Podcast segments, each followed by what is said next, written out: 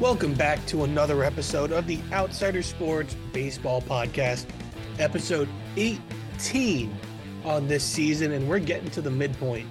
I'm joined, as always, by Ben Mandel and John Pauline.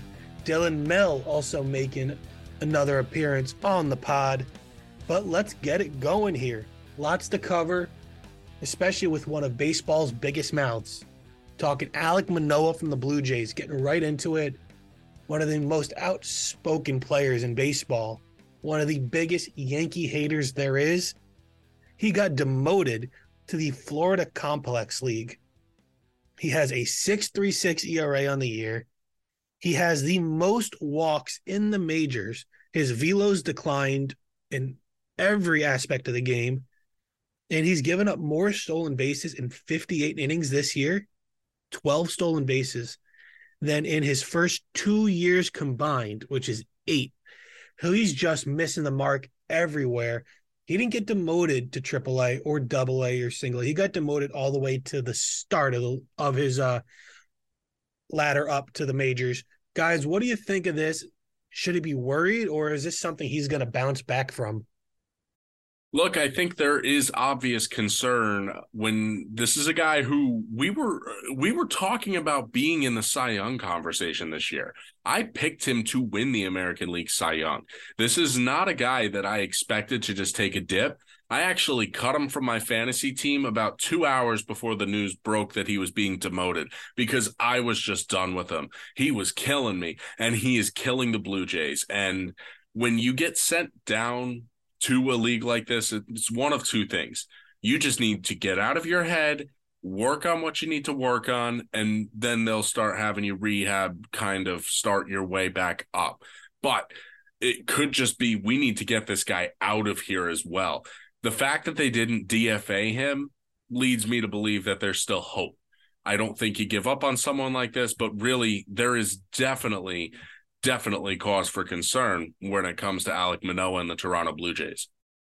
Yeah, I mean, I'd be very concerned if I was a Blue Jays fan. I'd be very concerned if I was an Alek Manoah fan. And, you know, there's two things that you could point to for perhaps a decline. Popular choice would be the pitch clock. Obviously, we knew that that would affect some pitchers, but I don't think it's fair to put the blame solely on the pitch clock here.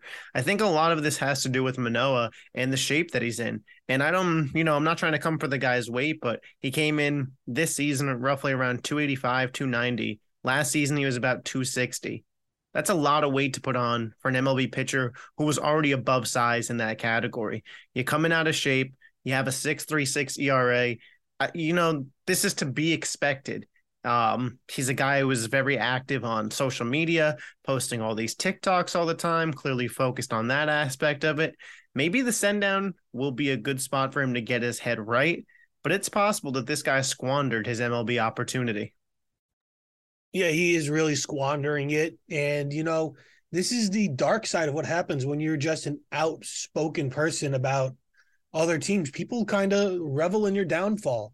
Now, hopefully, he does get back to form because it's always good being able to play teams and players at their best. But you can argue that it's almost like karma's kind of biting him to kind of humble him a little bit. So it'll be uh, something to watch if he's able to get back. I expect it to be an extended stay down there as he really builds and rebuilds himself. Some other news, some quick hits. The Mets signed former Yankee star Luke Voit to a minor league deal. Voit bounced around a little bit after getting traded from the Yankees. I hope he gets a shot because Voit's just a fun player to watch. Nolan Jones hit a 472 foot walk off homer in the Rockies 5 4 win over San Diego at Coors.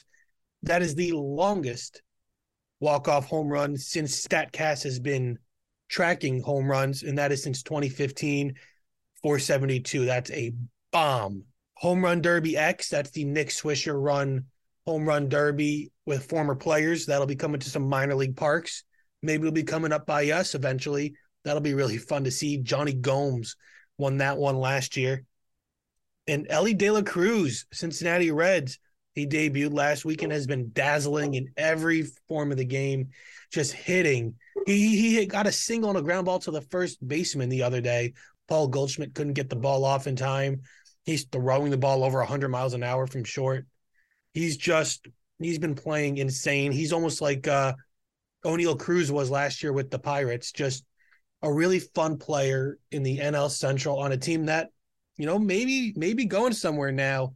I'm starting to think that the Reds might get a spark and uh, overtake a bad division. But time for the biggest story of the week, I think. It's Subway Series times. And the the state of the Yankees and the Mets are not really something palatable right now. So I'm going to open it up to you guys. You know, Ben, let me hear you first with the Mets. What can the Yankees expect to see out of the Mets, and what's going on in uh in uh the metropolitan world go right now? Well, it's quite the contrast from the last two years, right? I know the Mets in 21 weren't very good, but they were still expected to be good. It was the first year with Lindor, and the Subway Series had a lot of buzz to it. Same thing last year. There was a lot of buzz. These two teams were very, very competitive. They were both leading their divisions, both series when they met, which I think was the first time that had happened in quite some time, if not ever. So, really, a lot of exciting things going on this year. Yeah, the expectations are there, but the teams, I know for the Mets standpoint, they've been so bad as of late. They've been on such a skid. I know they were able to snap it with Kodai Senga the other day. I know we're going to see Verlander versus Cole in one of the games in this series, but the Mets, their their offense has been abysmal. They have no Pete Alonso right now, whose batting average has plummeted down into the low 220s. You have Lindor, who's having possibly his worst stretches in Met, and that's really saying something considering his year he had in 21 they're just not a very good baseball team right now. I know the RBIs for Lindor and Alonso are there. I don't know how. I don't understand it. Maybe some other guys might start getting things going, but there's a reason why the Mets went out and got Luke Voit. And it's because there's a good chance that he ends up getting a chance with the big league club soon. Yeah, Ben, things aren't looking too too bright on the Yankee side of things either. A lot of it has to do with injury. I mean, this team just hasn't been its healthy form once all season. Still waiting on the debut of Carlos Rodon. Severino recently came back. He hasn't looked fantastic. Nestor Cortes not playing great. Now Aaron Judge on the shelf. Stanton just recently returned. So there's a lot of moving pieces for this Yankees team. And I got to say, on one hand, as a Yankees fan, it's very disappointing, right, to see this team not be the complete product. But on the other hand, it's a long season Worse, just in June, just entered June 12 days ago. The Yankees have done a solid job treading water at this point in the season. If Aaron Judge comes back healthy and by after the All Star break, if they can get the full product out there in a really tough AL East, this team can make a run. Obviously, the Rays are playing at a high level, so winning the division would be a true uphill battle. But getting in through the wild card definitely seems like a realistic outcome at this point in the season for the Yankees. And then you talk about Yankees, Mets, what this series means. You know, there's a little less weight on it right now, in my opinion, just because both teams aren't playing great. Pete Alonso and Aaron Judge likely out. Um, it's not great. And, you know, like Derek Jeter said, Tusk, they're just the Mets. Yeah, I mean, I personally never felt anything outside of a uh, camaraderie citywide rivalry with the Mets. They're not rivals, but it is still a fun series. The Yankees are disappointing. They can't do anything when Judge isn't there. I don't know what's going on with Severino. And Dylan, maybe you could fill me in if you know what's going on. But Severino is somebody I always thought of as like a 1B to our 1A in Cole. I thought Severino was an ace. But his last few starts have been wildly disappointing. And it just makes me sad seeing what I knew he could be and his potential to what he is now. Maybe he bounces back, but I can't see it. I think the Mets are more likely to win this series and at least win the game I'm going to, which is tomorrow on Tuesday's game, because I just think their offense is a little bit more potent right now. They're a little deeper. Their lineup's a little longer than the Yankees. And they're, even though they're losing, they're still able to score runs at a consistent rate. And the Yankees, they lose games three to two, two to one, four to three. They're just not able to to get anything over the top. So I do expect the, the Mets to win this series, sweep the Yankees to two games, because I just can't see the Yankees offense operating without Judge. Rizzo hasn't gotten a hit in 30 at bat. It's That's the longest streak of his career. It's honestly pathetic. And the Yankees, you know, aren't able to run Stanton out every day. He should be in the field. When you have an outfield of Billy McKinney, Willie Calhoun, and Jake Bauers, what are you doing? Is this the Bronx Bombers Death Star lineup that we thought of coming into the year? Everybody's hurt, and it's just a disappointing season. Both teams are nine and a half out of their division. The Yankees are barely holding on to a wild card right now. They're the second wild card, a half game up on Houston.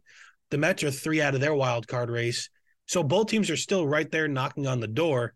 But even if they either team limps into the playoffs, it's not going to go anywhere with the state of either team right now. And I get that it's only June, but right now that's what we have.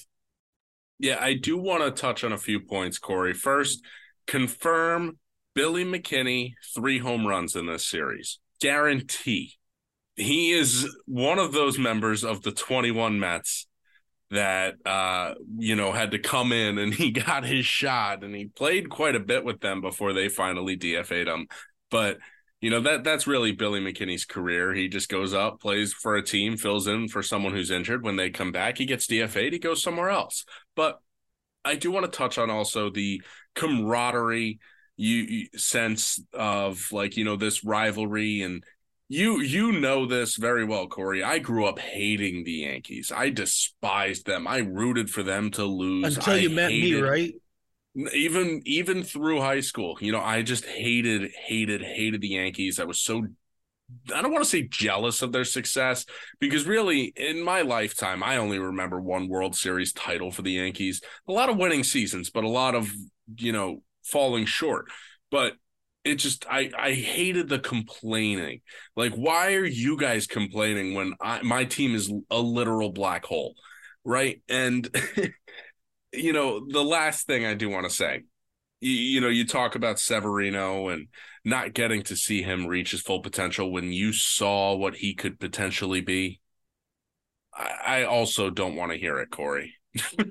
I don't. I do not want to hear about all the pitchers and what they could have been, Ben, you know, for the no Yankees because we has faced more adversity so than the much. New York Yankees. Uh, and that right there is why I grew up hating the Yankees. I do feel more of that, like, you know, camaraderie. I hate the Yankees when I'm playing them. I want to beat them really badly. But outside of that, I don't care. I think I, you know, the city of New York, it's more exciting when both teams are good. And I've c- grown to appreciate that. Yeah, for sure. Corey, you mentioned asking me what's going on with Luis Severino and, you know, contract year for him, injury starting to pile up. Maybe he just doesn't have it like he once did. And I think there's certain expectations that come with expected to be the second guy when in reality that's not what he should have been this season. Luis Severino should have been the Yankees three or four pitcher behind Cole and Rodon and even maybe behind Nestor, depending on how you looked at it. And now they're relying on him to be that second ace coming back from injury. I'm sure he rushed his progress just to try and get back out there for the team and knowing that it's a contract year for him that he has to play. And maybe he rushed it. Maybe he's not ready to be back out there. I'm not so sure. However, I do want to speak on your prediction for the Mets to win uh, game one of this series and then maybe the Yankees take game two because it's these two teams, it'll be the exact opposite. Somehow, Jake Bauers, McKinney will hit homers off of Scherzer.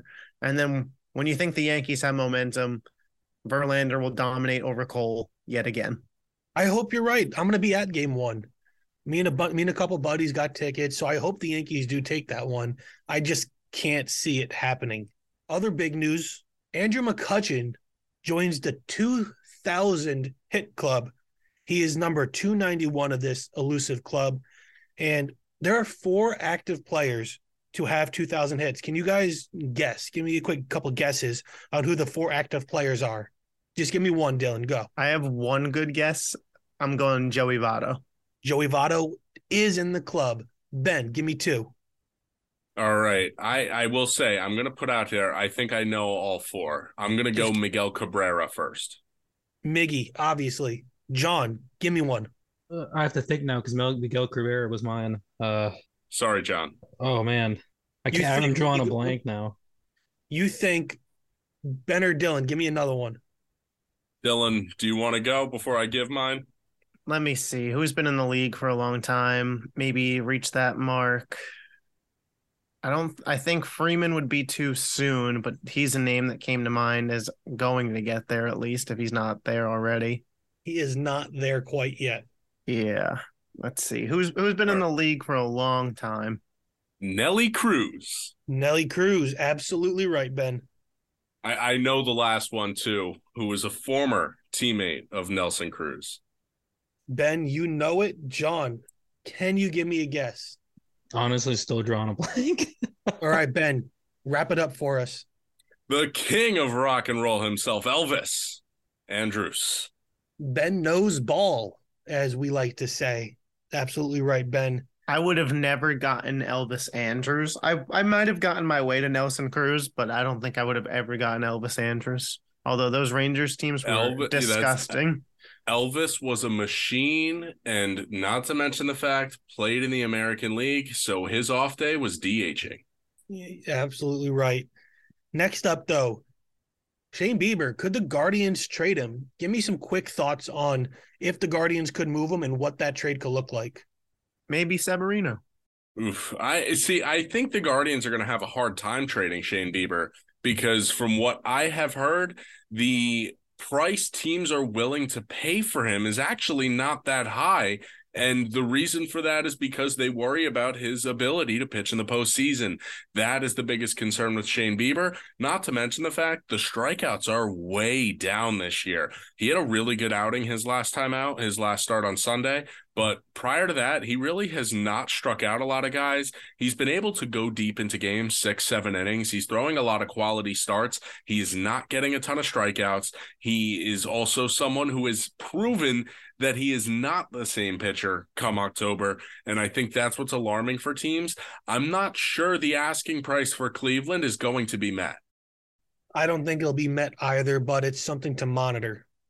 Yeah, when I look at potential teams that could make a move for Shane Bieber in all reality, uh, I don't see the Yankees as an option. But you got to think what team feels like perhaps they could go on a run if they were to go out there and get Shane Bieber. So really, you could throw any team in the NL Central as a possibility because that's a wide open division and it's in the National League. Could you perhaps throw the San Francisco Giants in there? They wanted to be big spenders this offseason, kind of struck out, are battling in wild card contention right now. I don't think that the Phillies or Mets would make a move for Bieber, but I wouldn't put it past either organization. I just don't see that as realistic at this point. And then if you look at the AL, maybe Seattle, just because we know that they're better than what they're putting on. But I'm sure if the Guardians had their way, they would send Bieber to the NL. Personally, I think the Phillies are the best fit for Shane Bieber because I think they're going to be the most desperate team with their payroll. They know as long as they're within striking range, they're going to go. And they are well within striking range of the wild card still. This is a team in Philadelphia. They know they're going to need the firepower to get over the top. They know the pitching hasn't been the same as what it was last year. Add Shane Bieber to the mix. All of a sudden, you're going to see the weight ease off of Zack Wheeler and Aaron Nola a little bit. Maybe even Taijuan Walker, who now slides back into a number five spot, which is what he was with the Mets. Maybe you start seeing more consistency out of him again. Same for Ranger Suarez. Suarez is starting to pick it back up a little bit. Who knows? The Phillies, you send a guy like Painter the other way, maybe you're able to pull this off. I don't know if I would give Painter up for Shane Bieber though, because you're talking like Painter's probably most likely going to end up being their you know next ace. But he's also nowhere near touching the field this year.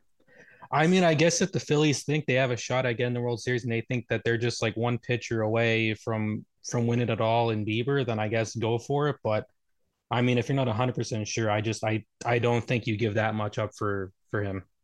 All right, last thing in the news the A's, their fans are doing a reverse boycott, something that we haven't seen before. They're packing the stadium, or they plan to at least, to show the ownership and the league that the fans are not the problem in Oakland.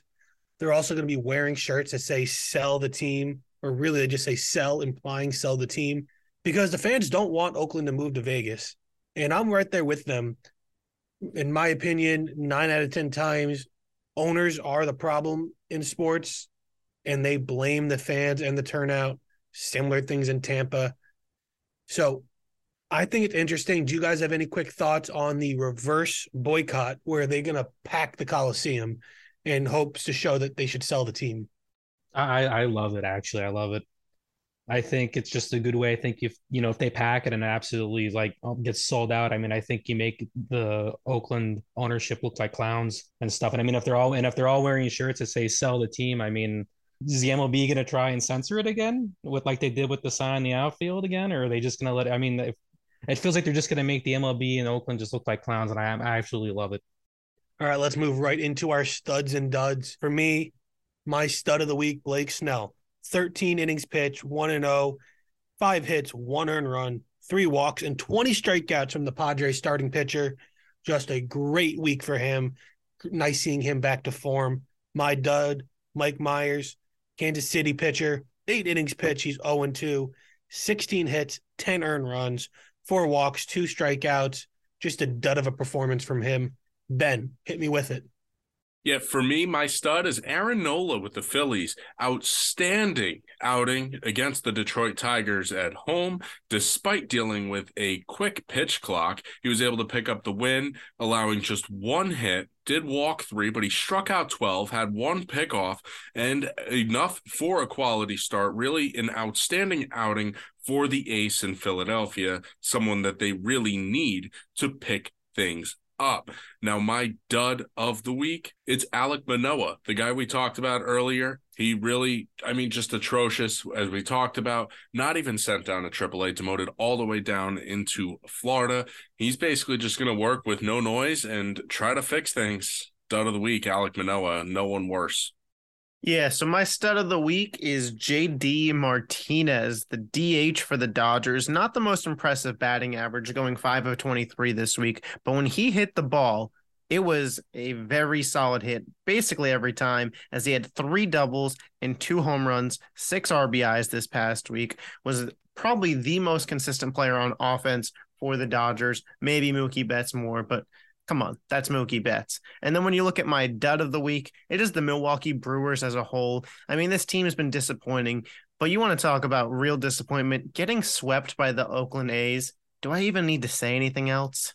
So my stud and duds for the week, I have two rookies. My stud is Corbin Carroll, 13 hits, four home runs, nine RBIs, two walks, three stolen bases, batting 433 he's having a phenomenal year. And I think, I mean, I'm almost safe to say he's almost a lock for rookie of the year at this point with how he's performing.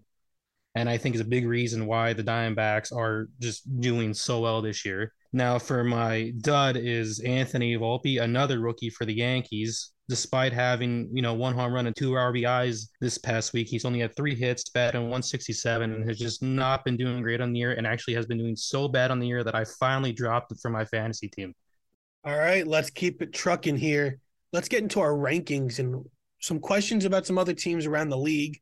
John, I'm going to hit you up first. You had the Twins in your rankings. You ranked the Twins at nine. What were you? What was going through your mind ranking the Twins, and what do you see out of them? I mean, I think I think the Twins have just been good pretty much, you know, all year basically. I mean, they're what are they? They're first in the AL Central and stuff, and they've been putting up good numbers and stuff, and they've been winning games. I think they, what are they? Did they? I think they swept the Astros a couple weeks ago, or either won that series, and they just won a series against the Blue Jays, and they had a few close games against the Rays. I mean, I think they're still a top ten team. I mean, they're still winning, and you know, and they're first in the AL Central. I think, and they're only at nine. I don't have them that high. All right, Dylan, you got the Angels and Blue Jays in your rankings this week. You got them at nine and ten, Jays and Angels, respectively. What what were your thoughts on these rankings this week and those two teams?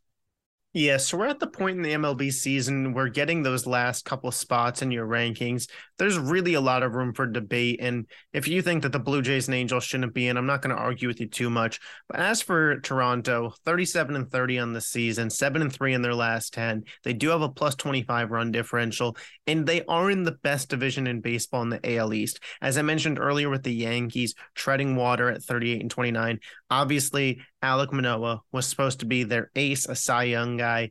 He ends up being a dud of the year candidate potentially.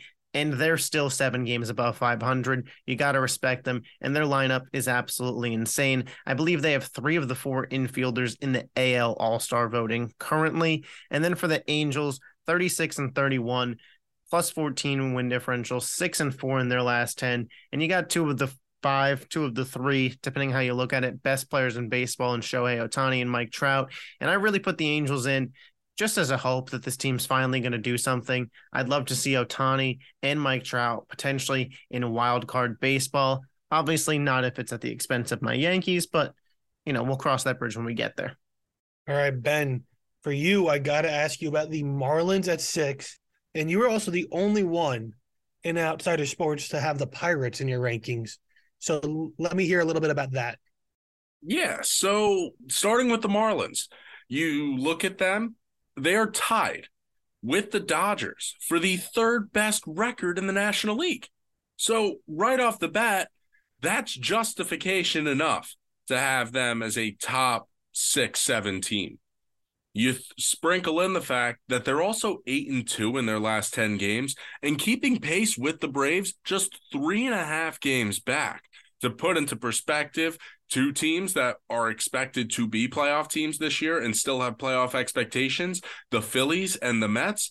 Eight and nine and a half games back, respectively. So, really, the Marlins, they have been cooking, and boy, oh boy, they've got something going that we we talked about the pitching and how they always had pitching always had pitching well the offense is alive Arraez was the perfect acquisition for them he's been fantastic gotta love what you're seeing out of the Miami Marlins. Now, in terms of the Pirates, you know, I I threw them in there because they're 7 and 3 in their last 10 games and they're leading their division.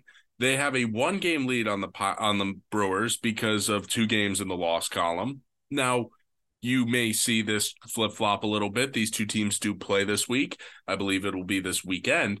So maybe the Pirates are able to hang on, but I like what they have. I like the mix of veteran and young players. I think the young guys are stepping up and, and they're performing. So what's there not to like about the Pirates, especially in that division? Although if Elly De La Cruz continues to surge, we we may see the Reds find themselves atop that division and maybe even in the division race. Now I want to go back to John a little bit and kind of open it up to the floor to everybody, though. Let's do a little Phillies talk and talk also about that pitch clock that's running a little quick, and the league doesn't want to fix it.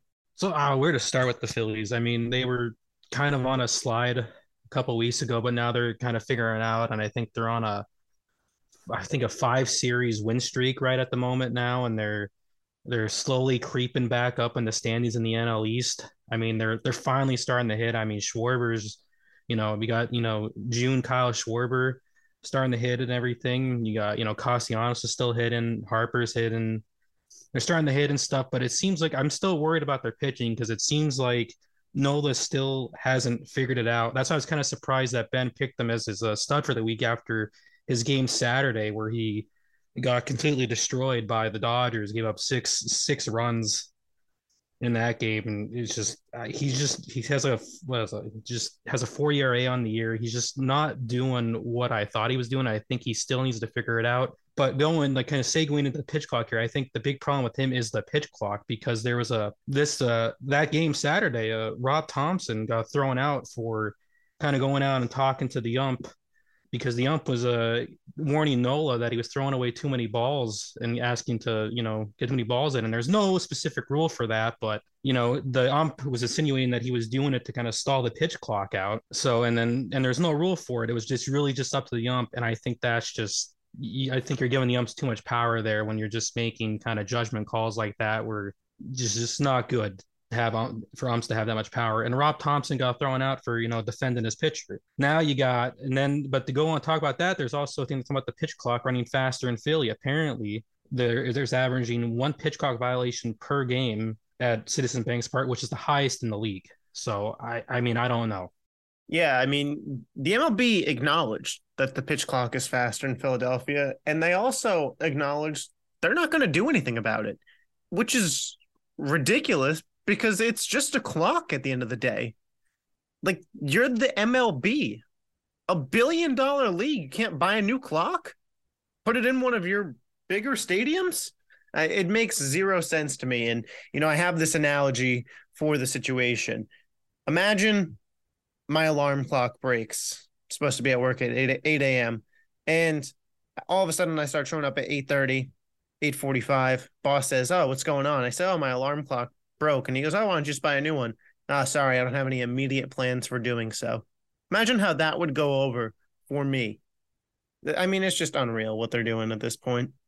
Yeah, alarm clock's not in the budget for you, Dylan. I get it, but but you know, uh, look, when all seriousness, this is a joke. When a report comes out that Major League Baseball did investigate this because the Phillies have complained about this from all the way back in April and this is just now coming out uh, nationally wise obviously in philadelphia they know that the pitch clock has been running fast all season long but I mean, this comes out nationally that this is an issue. Opposing pitchers are complaining about it, talking with the Phillies guys. The Phillies guys say they go on the road. They just came back from a 10 game road swing to come home to this pitch clock. And that's why Nola was dealing with all these issues because the pitch clock is running fast. And that is an absolute disadvantage for the pitchers because now your internal clock is thrown off and that can throw everything off for you as a pitcher your entire game. Now, the fact that Major League Baseball hasn't fixed it is an absolute joke, like Dylan said.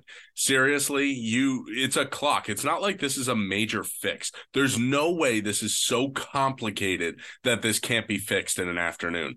I mean, look, the Mets delayed opening day a day because their big scoreboard wasn't working. You think that was an easier fix than the pitch clock? I personally think the league should be sued for fraud because you're you're fraudulently uh, taking money away from one gamblers who bet on these games where these are outcomes, and two players who are being affected because one these stats affect their salaries, and two their health. Players are getting hurt because of this, having them speed up their internal clock all around, it's just a bad, bad thing. Last question for you guys before we get into our weekly series highlight is should we be concerned about the Dodgers? Three and seven in their last 10. And since May 14th, their last 25 games, they are 11 and 14. What's wrong in Dodger Town? And is it something we should be worried about? Yeah, I'll answer this question um, pretty quickly here. No, we shouldn't be concerned. The Dodgers are a team that have shown over the past however many years that they're consistently a great team. They still have the best run differential in their division, the second best in the NL. Simply put, it's a skid. It happens. And two of the three teams that they faced, the Yankees, who at the time had Aaron Judge healthy, were starting to get healthier as a team, and the Phillies, who we see are getting hot right now in June, seven and three in their last 10, as previously mentioned. Uh, those are good teams. Yes, does it suck that, yeah, had a bad series in there with the Reds? Sure, but the Reds are one of the hotter teams in baseball, too. It happens. You know, two of those series on the road, I believe. It, it happens in baseball. It's a long season. Look, you're not going to have a season like the Dodgers had every year. And, you know, this is still a really good baseball team. Their record is still really good, and they're right in the division race. I think this would be more concerning if the San Diego Padres were just on a hellacious tear and doing what everyone thought they would. Once again, they're underachieving. So the Dodgers, they have a little bit more wiggle room because the National League there's so much parity, and that might be why they're struggling as much. I know we talked about it on the show last time or two weeks ago. Is the National League really good, or is it really bad? And, you know, I had said, you know, I thought it was really top heavy and the rest of the teams were all very mediocre. But Corey, maybe you were onto something, and maybe the National League just is a very deep league, and all of these teams have gone through rebuilds and they're starting to come out at the right time. Yeah, anything's possible.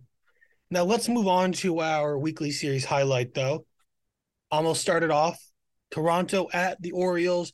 It's a big series in the AL East. All the teams are still playing extremely well. Toronto's been a little resurgent. Orioles have been pretty consistently good.